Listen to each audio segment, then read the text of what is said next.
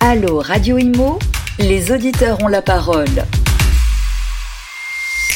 Bonjour à tous, bienvenue sur Radio Imo, bienvenue dans Allo Radio Imo. Vous savez, c'est votre émission, donc n'hésitez pas, posez-nous vos questions sur nos réseaux sociaux, Radio Imo sur Instagram, Radio Imo sur euh, LinkedIn, sur Twitter également. On y répond chaque semaine dans cette émission avec nos experts. Et aujourd'hui, nous allons parler du marché, du marché euh, tendu. Euh, quelles sont les solutions pour devenir propriétaire? Pour cela, j'accueille Adrien Pelligri. Bonjour. Bonjour. Vous êtes le cofondateur et le CEO d'Estia. Estia dont on entend euh, beaucoup parler. Euh, vous allez nous présenter euh, voilà ce que vous faites. Et puis Bruno Rouleau, bonjour. Bonjour Bérénice. Vous êtes directeur stratégie et innovation pour AFR Financement. Donc là, pareil, vous allez nous présenter AFR Financement. Alors on va peut-être commencer avec Estia. Estia, donc ça permet d'acheter un peu en leasing, on va dire, son appartement, sa maison. C'est exactement ça. Donc, c'est une solution de leasing euh, immobilier. Donc, nous, on a pour mission de permettre à tous de devenir euh, propriétaire euh, de son logement. Donc, le fonctionnement, en quelques mots, il est assez simple. Nous, en fait, on va acheter le logement à la place de nos clients. Comme ça, ils vont pouvoir emménager dans ce même logement. Et ensuite, on va l'accompagner, on va les aider à obtenir un prêt immobilier dans les un an, deux ans ou trois ans qui vont suivre pour qu'ils puissent nous racheter ce même logement à un prix qu'on a fixé à l'avance. Donc j'imagine que euh, vous êtes quand même certain du profil euh, des personnes pour qui vous achetez l'appartement. Exactement. nous, on va s'adresser notamment à tous les ménages qui sont euh, solvables mais non finançables. Donc, c'est des profils qui ont aujourd'hui n'ont pas forcément la capacité d'emprunt pour concrétiser leur projet d'achat, mais on va justement nous miser sur des profils qui auront cette capacité dans un an, deux ans ou trois ans. Et alors justement là, depuis euh, que les conditions d'accès au crédit se sont durcies, depuis euh, euh, voilà que c'est plus difficile d'obtenir un prêt, est-ce que vous constatez une augmentation des demandes On a effectivement vu une vraie augmentation des, demandes. Là, on en a plus de 3000 depuis le lancement de, de Estia, parce que forcément le contexte a mis en lumière finalement bah, les conditions très difficiles hein, pour obtenir un crédit. On voit de plus en plus de profils qui pouvaient emprunter il y a trois mois, six mois, qui ne peuvent plus aujourd'hui et qui se retrouvent bloqués. Donc nous justement, on essaie d'apporter un peu plus de, de flexibilité et d'aider justement tous ces différents ménages. Alors euh, Bruno, pouvez-vous nous présenter AFR Financement? Alors AFR Financement, c'est une enseigne nationale de courtage en crédit mais comme le dit le slogan, mais pas que. Donc en fait, euh, le sujet, c'est de pouvoir répondre à tous les besoins des ménages et des professionnels tout au long de leur vie. Donc avec un, rendez-vous annuel qui leur est proposé pour avoir un suivi, une sorte de conseiller privé permanent à la portée de tous. Et la deuxième euh, originalité, c'est que euh, effectivement, on, essaye de travailler sur de l'innovation en permanence, sur des solutions compte tenu à la fois de la conjoncture qui est compliquée et deuxièmement parce que les besoins des clients sont aussi parfois différents on voit bien qu'aujourd'hui, il y a une tendance, et notamment chez les jeunes, mais pas que, encore une fois, euh, sur euh, la, volonté du bien, de l'aménager, de l'occuper peut-être pas aussi longtemps que le faisaient leurs parents, etc. Bref, on, suit l'actualité des consommateurs. C'est vrai que les tendances ont quelque peu changé. Oui. Et donc, euh, vous êtes plus agile, on va dire, pour accompagner les, vos clients. alors là, en ce moment, j'imagine que votre rôle est encore plus important, puisqu'il y a cette fameuse remontée des taux. Donc forcément, euh, les Français ont besoin d'être euh, davantage accompagnés. Il y a la remontée des taux qui, dans tous les cas, euh, mathématiquement, dans le choix des biens, va amputer une partie de la capacité d'emprunt. Ça, c'est un premier sujet. Mais à la limite, c'est pas le pire. Le pire aujourd'hui, c'est le blocage dans la distribution du crédit. Donc les conditions hein, qui se Exactement. sont durcies. Exactement. Et certaines banques ne prêtent plus apparemment. Alors on va pas les citer, depuis mais depuis quelques mois déjà, voire même un an, certaines banques pour pas les citer, mais on les a tous en tête, euh, effectivement, ont stoppé carrément le crédit, y compris parfois jusqu'à leurs propres clients, ce qui pose un vrai sujet euh, concernant l'accompagnement et la promesse d'accompagnement qu'elles pouvaient faire. Hmm. Euh, et alors, le taux d'usure, là, maintenant qu'il est revu mensuellement, est-ce qu'on peut dire que ça a débloqué quelque peu la situation pour certains dossiers ou pas? Alors, sur ce sujet-là, euh, oui, parce que euh, forcément, il y avait un blocage et la révision trimestrielle, qui reste trimestrielle mais glissante, permet d'alléger. Jusqu'au mois de juillet, hein, crois. Alors, jusqu'au 30 juin. Ah, il va falloir que le gouverneur se positionne maintenant euh, sur un choix assez cornélien de la suite, hein, puisqu'il voulait que ça soit exceptionnel. Il va falloir qu'il nous dise si l'exception devient la règle. Et la deuxième chose, c'est malgré tout le principe du trois mois précédent embarque encore une inertie énorme puisqu'aujourd'hui on sait et depuis plusieurs, même presque deux ans, on sait que le, recul nous apporte que les banques mettent en général entre 4 et 5 mois pour débloquer, ce qui veut dire que les statistiques de la Banque de France qui sont produites et j'en ai encore pris connaissance de celle d'aujourd'hui qui est parue par le comptoir de la Banque de France, en fait sont encore très décalées par rapport à la réalité. Quand on parle des taux, euh, l'Observatoire des crédits aux ménages, par exemple, euh, précise qu'aujourd'hui, on est sur des taux moyens aux alentours de 3,80, 3,50 sur certaines durées les plus longues, euh, quand la Banque de France est encore, elle, très très loin de ça, puisqu'on est aux alentours de 3,13. Bien sûr. Donc, on voit que entre la réalité du quotidien qui est l'actualité aujourd'hui et celle des statistiques enregistrées et produites, il y a encore une énorme inertie. Hmm. Alors, euh, Adrien, euh, concernant donc Estia, euh, quel est votre business model exactement? Alors nous, le business model, il est assez simple. En fait, nous, on a des partenaires euh, financiers qui nous permettent justement de pouvoir acheter les logements en amont. Et donc nous, on va, on va facturer euh, des frais à ces euh, fonds d'investissement.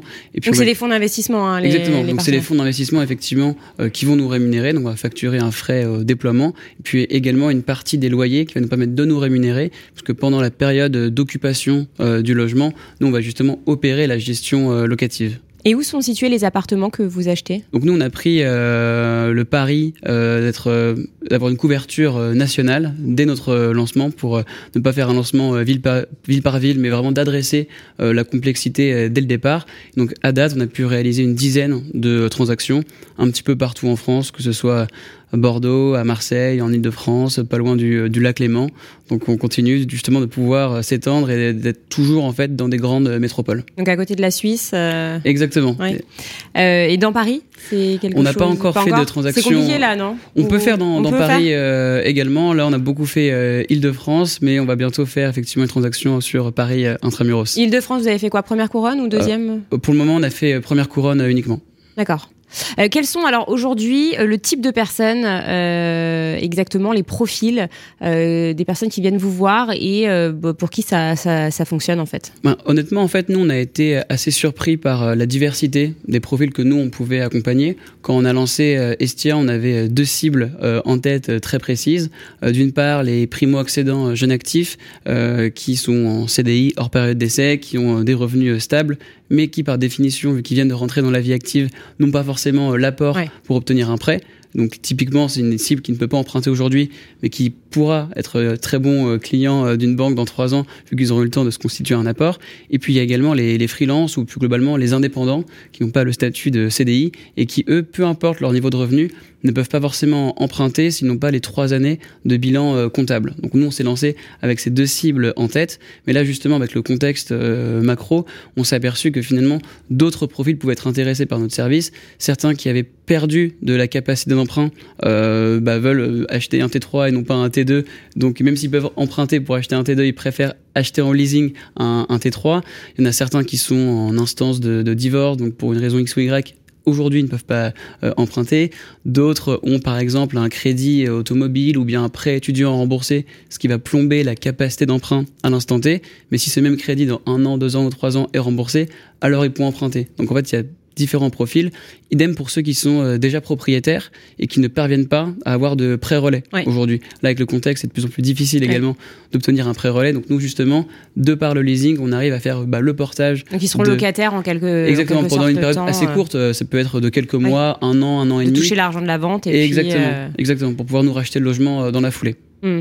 Et alors justement, Estia a été créé en 2022, je crois. Hein. Oui, tout à fait, l'été 2022. Oui, donc c'était en pleine période. Exactement. Vous saviez que les, les taux se resserraient. Bon, est-ce que vous, j'imagine que vous aviez pas prévu euh, ce, ce, ce, bouleversement hein, dans le dans le secteur, euh, mais au final, c'est un bon timing.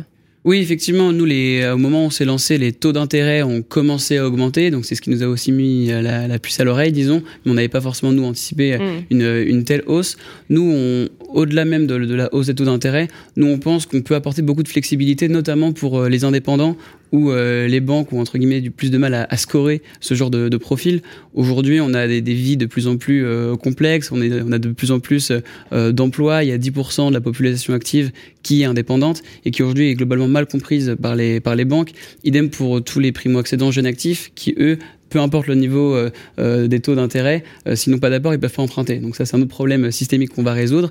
Mais effectivement, la hausse des taux en fait a amplifié le problème et finalement aujourd'hui, le profil atypique qui ne pouvait pas emprunter est devenu en fait le profil typique. Donc forcément, on pense que le besoin pour une solution comme la nôtre existait au moment où on a lancé l'entreprise, mais de par le contexte, on pense que le besoin justement s'est renforcé. Hmm. Alors ce matin, je discutais avec euh, un, une agent immobilier qui est assez connue, hein, qui est Sandra Viricel, euh, qui anime l'émission Recherche Maison Appartement. Elle me disait que euh, elle, donc qui a plusieurs agences à Lyon, constatait que les profils les plus impactés, donc qui étaient le plus privés de, de ce pouvoir d'achat, c'était les classes moyennes. Donc après les primo accédants, ceux qui avaient déjà, dont vous parliez, hein, ceux qui avaient déjà un bien et qui voulaient, voilà, vendre et racheter plus grand. Et apparemment, c'est eux qui sont le plus bloqués. Est-ce que c'est quelque chose que vous constatez tous les deux aussi?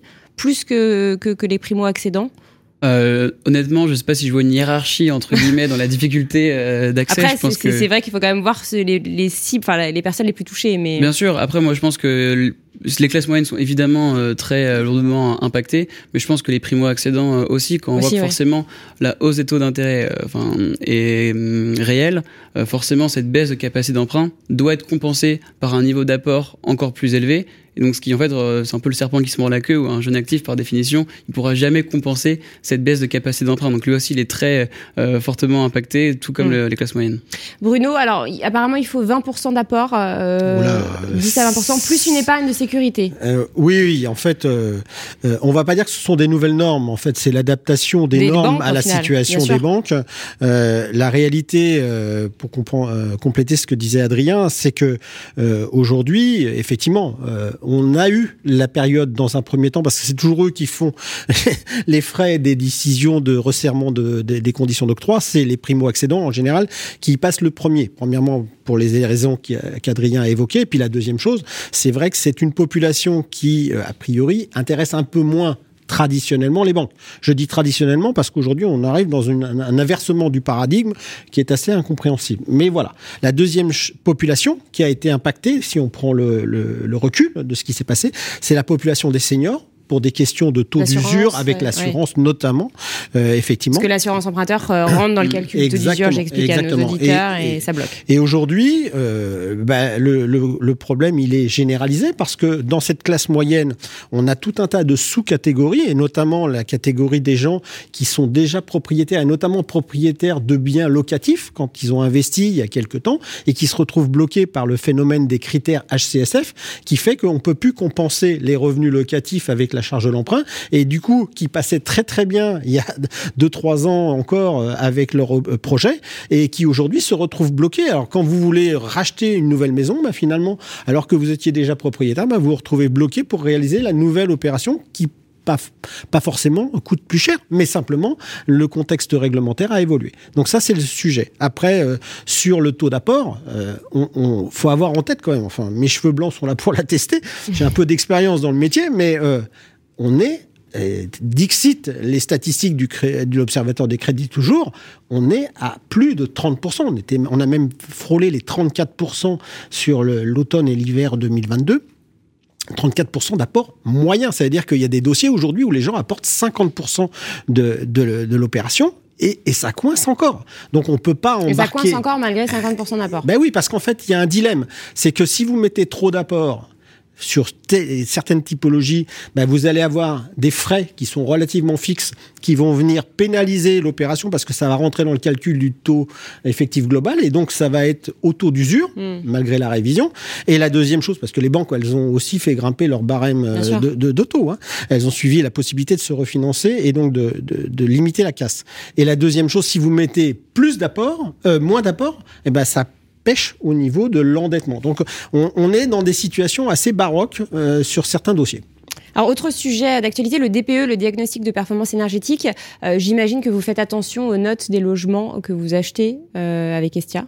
oui, oui, tout à fait. Nous, étant donné qu'on déploie l'argent de fonds d'investissement, on a des critères extrêmement précis sur le type de logement qu'on peut acheter. Et le DPE est effectivement un critère qu'on va regarder. Donc nous, concrètement, on va se positionner uniquement sur des biens qui ont un DPE de A jusqu'à D. Et vous faites pas des travaux, euh, par exemple acheter euh, un bien avec une décote parce qu'il est noté euh, F ou G C'est un, un, très bon point. On a effectivement cette idée en tête. Là, étant donné qu'on a réalisé uniquement bah, une dizaine de transactions, on se concentre sur notre métier de base, mais on a en tête dès cette année de pouvoir justement réaliser une, des transactions avec des travaux qu'on peut effectuer. Et on pense que justement c'est une vraie opportunité pour des acteurs comme nous d'acheter des logements avec des, des codes, vu que nous en plus on achète sans clause suspensive, donc ça va rassurer bah euh, les vendeurs. si en plus le logement a un DPE en F ou en G, nous on va pouvoir avoir une décote très importante, ce qui fait que le prix auquel notre client va nous racheter euh, le bien peut être en fait extrêmement attractif euh, pour lui, malgré la plus-value que nous on va effectuer. Et malgré la marge, parce que j'imagine que exactement. une marge. Oui, exactement. Nous, pour être tout à fait transparent, nous la plus-value qu'on va effectuer sur nos opérations, elle, elle est aux alentours de 10%. Du montant du bien Exactement. Mais étant donné qu'on achète sans clause suspensive et que justement sur certains logements euh, en F ou en G, on peut avoir nous des décotes qui sont égal, voire même parfois supérieur à 10%, ce qui fait que le prix auquel le client va nous racheter le logement, parfois il est inférieur au prix qui est affiché actuellement. Et comment vous faites quand vous dites euh, on obtient des décotes Vous, euh, vous avez un grand pouvoir de, de négocier, bah, euh, déjà sans condition suspensive Exactement, exactement. avec le contexte où forcément il y a de moins en moins d'acquéreurs, bah, les vendeurs ont forcément de plus en plus de, de pression pour vendre leur logement. Et donc nous justement, si on achète sans clause suspensive le logement, ça rassure et on offre de la sérénité aux vendeurs et cette sérénité euh, a un coût. Et c'est ce qui nous permet, nous, de pouvoir à la fois de rentrer sur des prix d'acquisition euh, intéressants, ce qui rassure, nous, le, le fonds d'investissement, et ce qui est aussi intéressant pour notre client final, parce que nous, on si on arrive à négocier le prix du bien, euh, le prix de l'option d'achat, finalement, reste extrêmement attractif pour le client final. Et alors, pendant, en, moyenne, c'est combien de temps donc, que, que vous estimez donc, Parce que là, c'est, ça, ça existe que depuis l'année dernière, mais il y a, pour l'instant, il n'y a pas de, de, de, vos clients qui ont déjà racheté le bien. Pour l'instant, ils sont tous en location on a effectué les premières remises euh, des clés euh, sur les dernières semaines. Donc justement, en fait, chaque profil est, assez euh, unique. Quand on parlait tout à l'heure des, seniors, par exemple, ou dans le cas d'un pré-relais, eux, effectivement, ils vont avoir besoin que de quelques mois, le temps de vendre leur logement pour nous le racheter. Donc sur certains contrats, on peut mettre des options d'achat à un an. Et sur d'autres, par exemple, un jeune actif qui a besoin de temps justement pour se constituer une épargne et avoir les 20, voire plus du coup, en termes d'apport, et voir les 50% d'apport. Ça fait peur, hein, 50% pour les primo-accédants. Euh, je sais pas quels sont les primo-accédants qui peuvent euh, avoir 50% d'apport. Mais et, donc, donc justement, donc sur, sur d'autres profils, ils ont besoin forcément d'une durée plus longue pour se constituer un apport. Et donc là, on peut mettre des options d'achat à 3 ans. Mais si jamais ils peuvent euh, exercer l'option d'achat avant ces 3 ans, ils le peuvent quand ils le souhaitent. donc option d'achat à 3 ans, ça veut dire qu'une fois que les 3 ans euh, sont passés, qu'est-ce qui se passe en fait? Si la personne, par exemple, ne peut toujours pas acheter? Alors si elle ne peut toujours pas acheter le logement, nous, on a également le droit de prolonger le contrat d'une année euh, supplémentaire pour avoir une quatrième année. Donc c'est pas le, scénario euh, idéal, mais c'est une possibilité euh, pour nous bah, protéger le locataire accédant, notre client.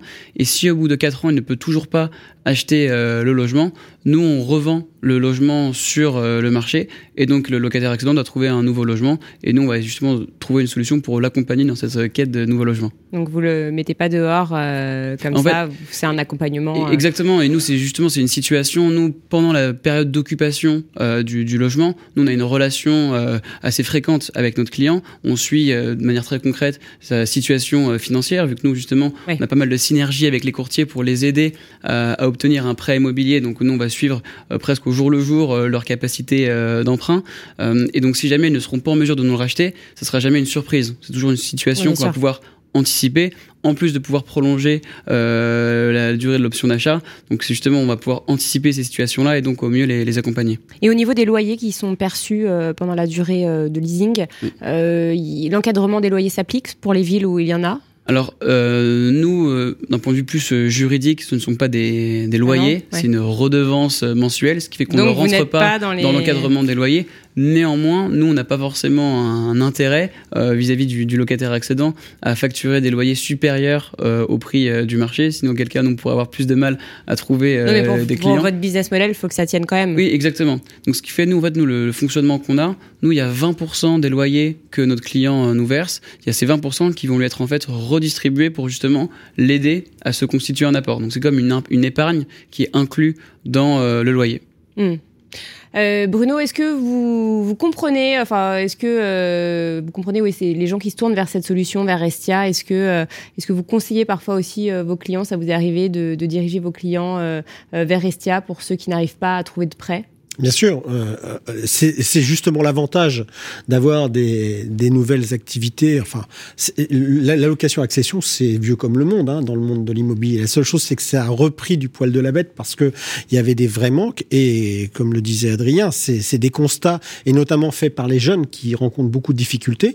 C'est des constats qui sont réalisés et qui répondent à un besoin ponctuel, mais qui peut aussi enclencher une façon d'approcher l'accession à la propriété, parce que euh, Adrien l'a pas évoqué, mais c'est aussi la possibilité pour certains d'aller sur des biens un peu plus élevés que ceux qu'ils auraient pu avoir, parce que on peut imaginer, en tout cas on l'espère tous, qu'il y ait une certaine normalisation hmm. des règles et des critères d'octroi des banques qui vont revenir sur des choses qu'on a un peu plus connues, même si euh, on peut pas préjuger de ça. Alors Bercy travaillerait dessus, mais oui, euh, oui, oui, oui, Bercy travaille dessus. Mais la Banque de France n'est pas du même avis, je crois.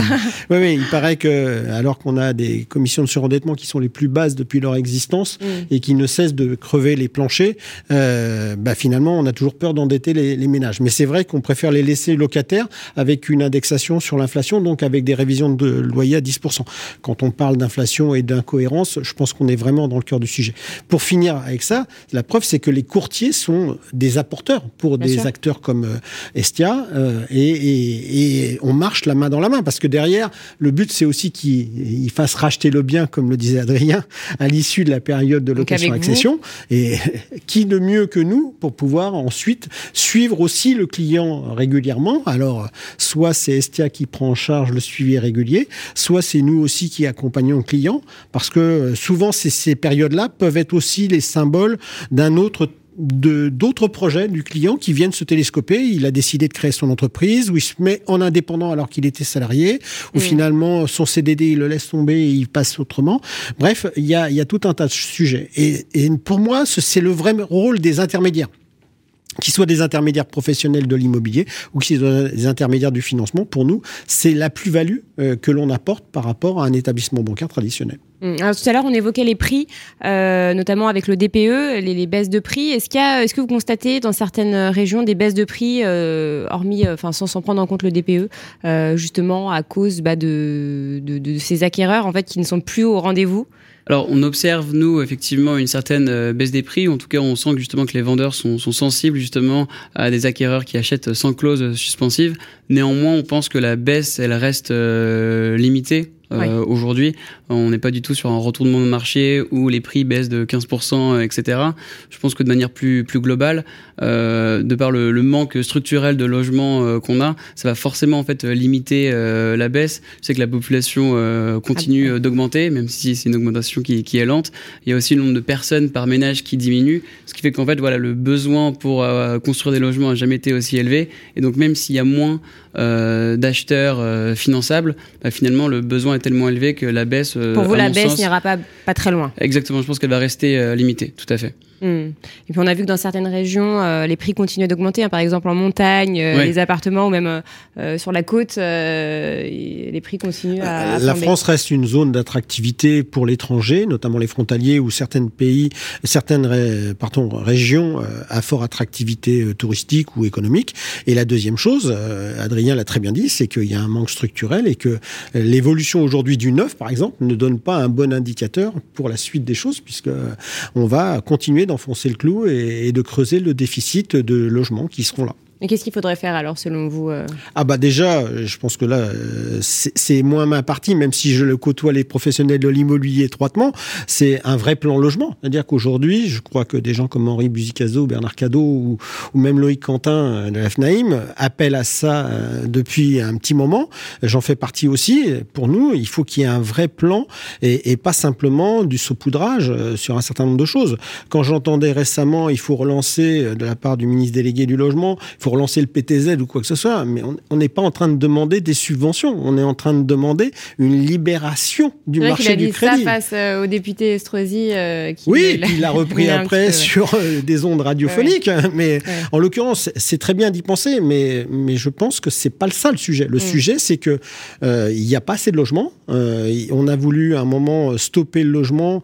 Alors, je, je dis pas qu'il faut artificialiser. Hein. Je tiens compte aussi à la fois de l'environnement climatique et euh, du contexte politique. Mais néanmoins, il y a des tas de choses à faire euh, qui peuvent permettre de redonner un petit peu de souplesse. Et aujourd'hui, je, je suis, désolé, mais le neuf, on sait que ce sont des cycles qui ont à peu près entre 3 et 5 ans.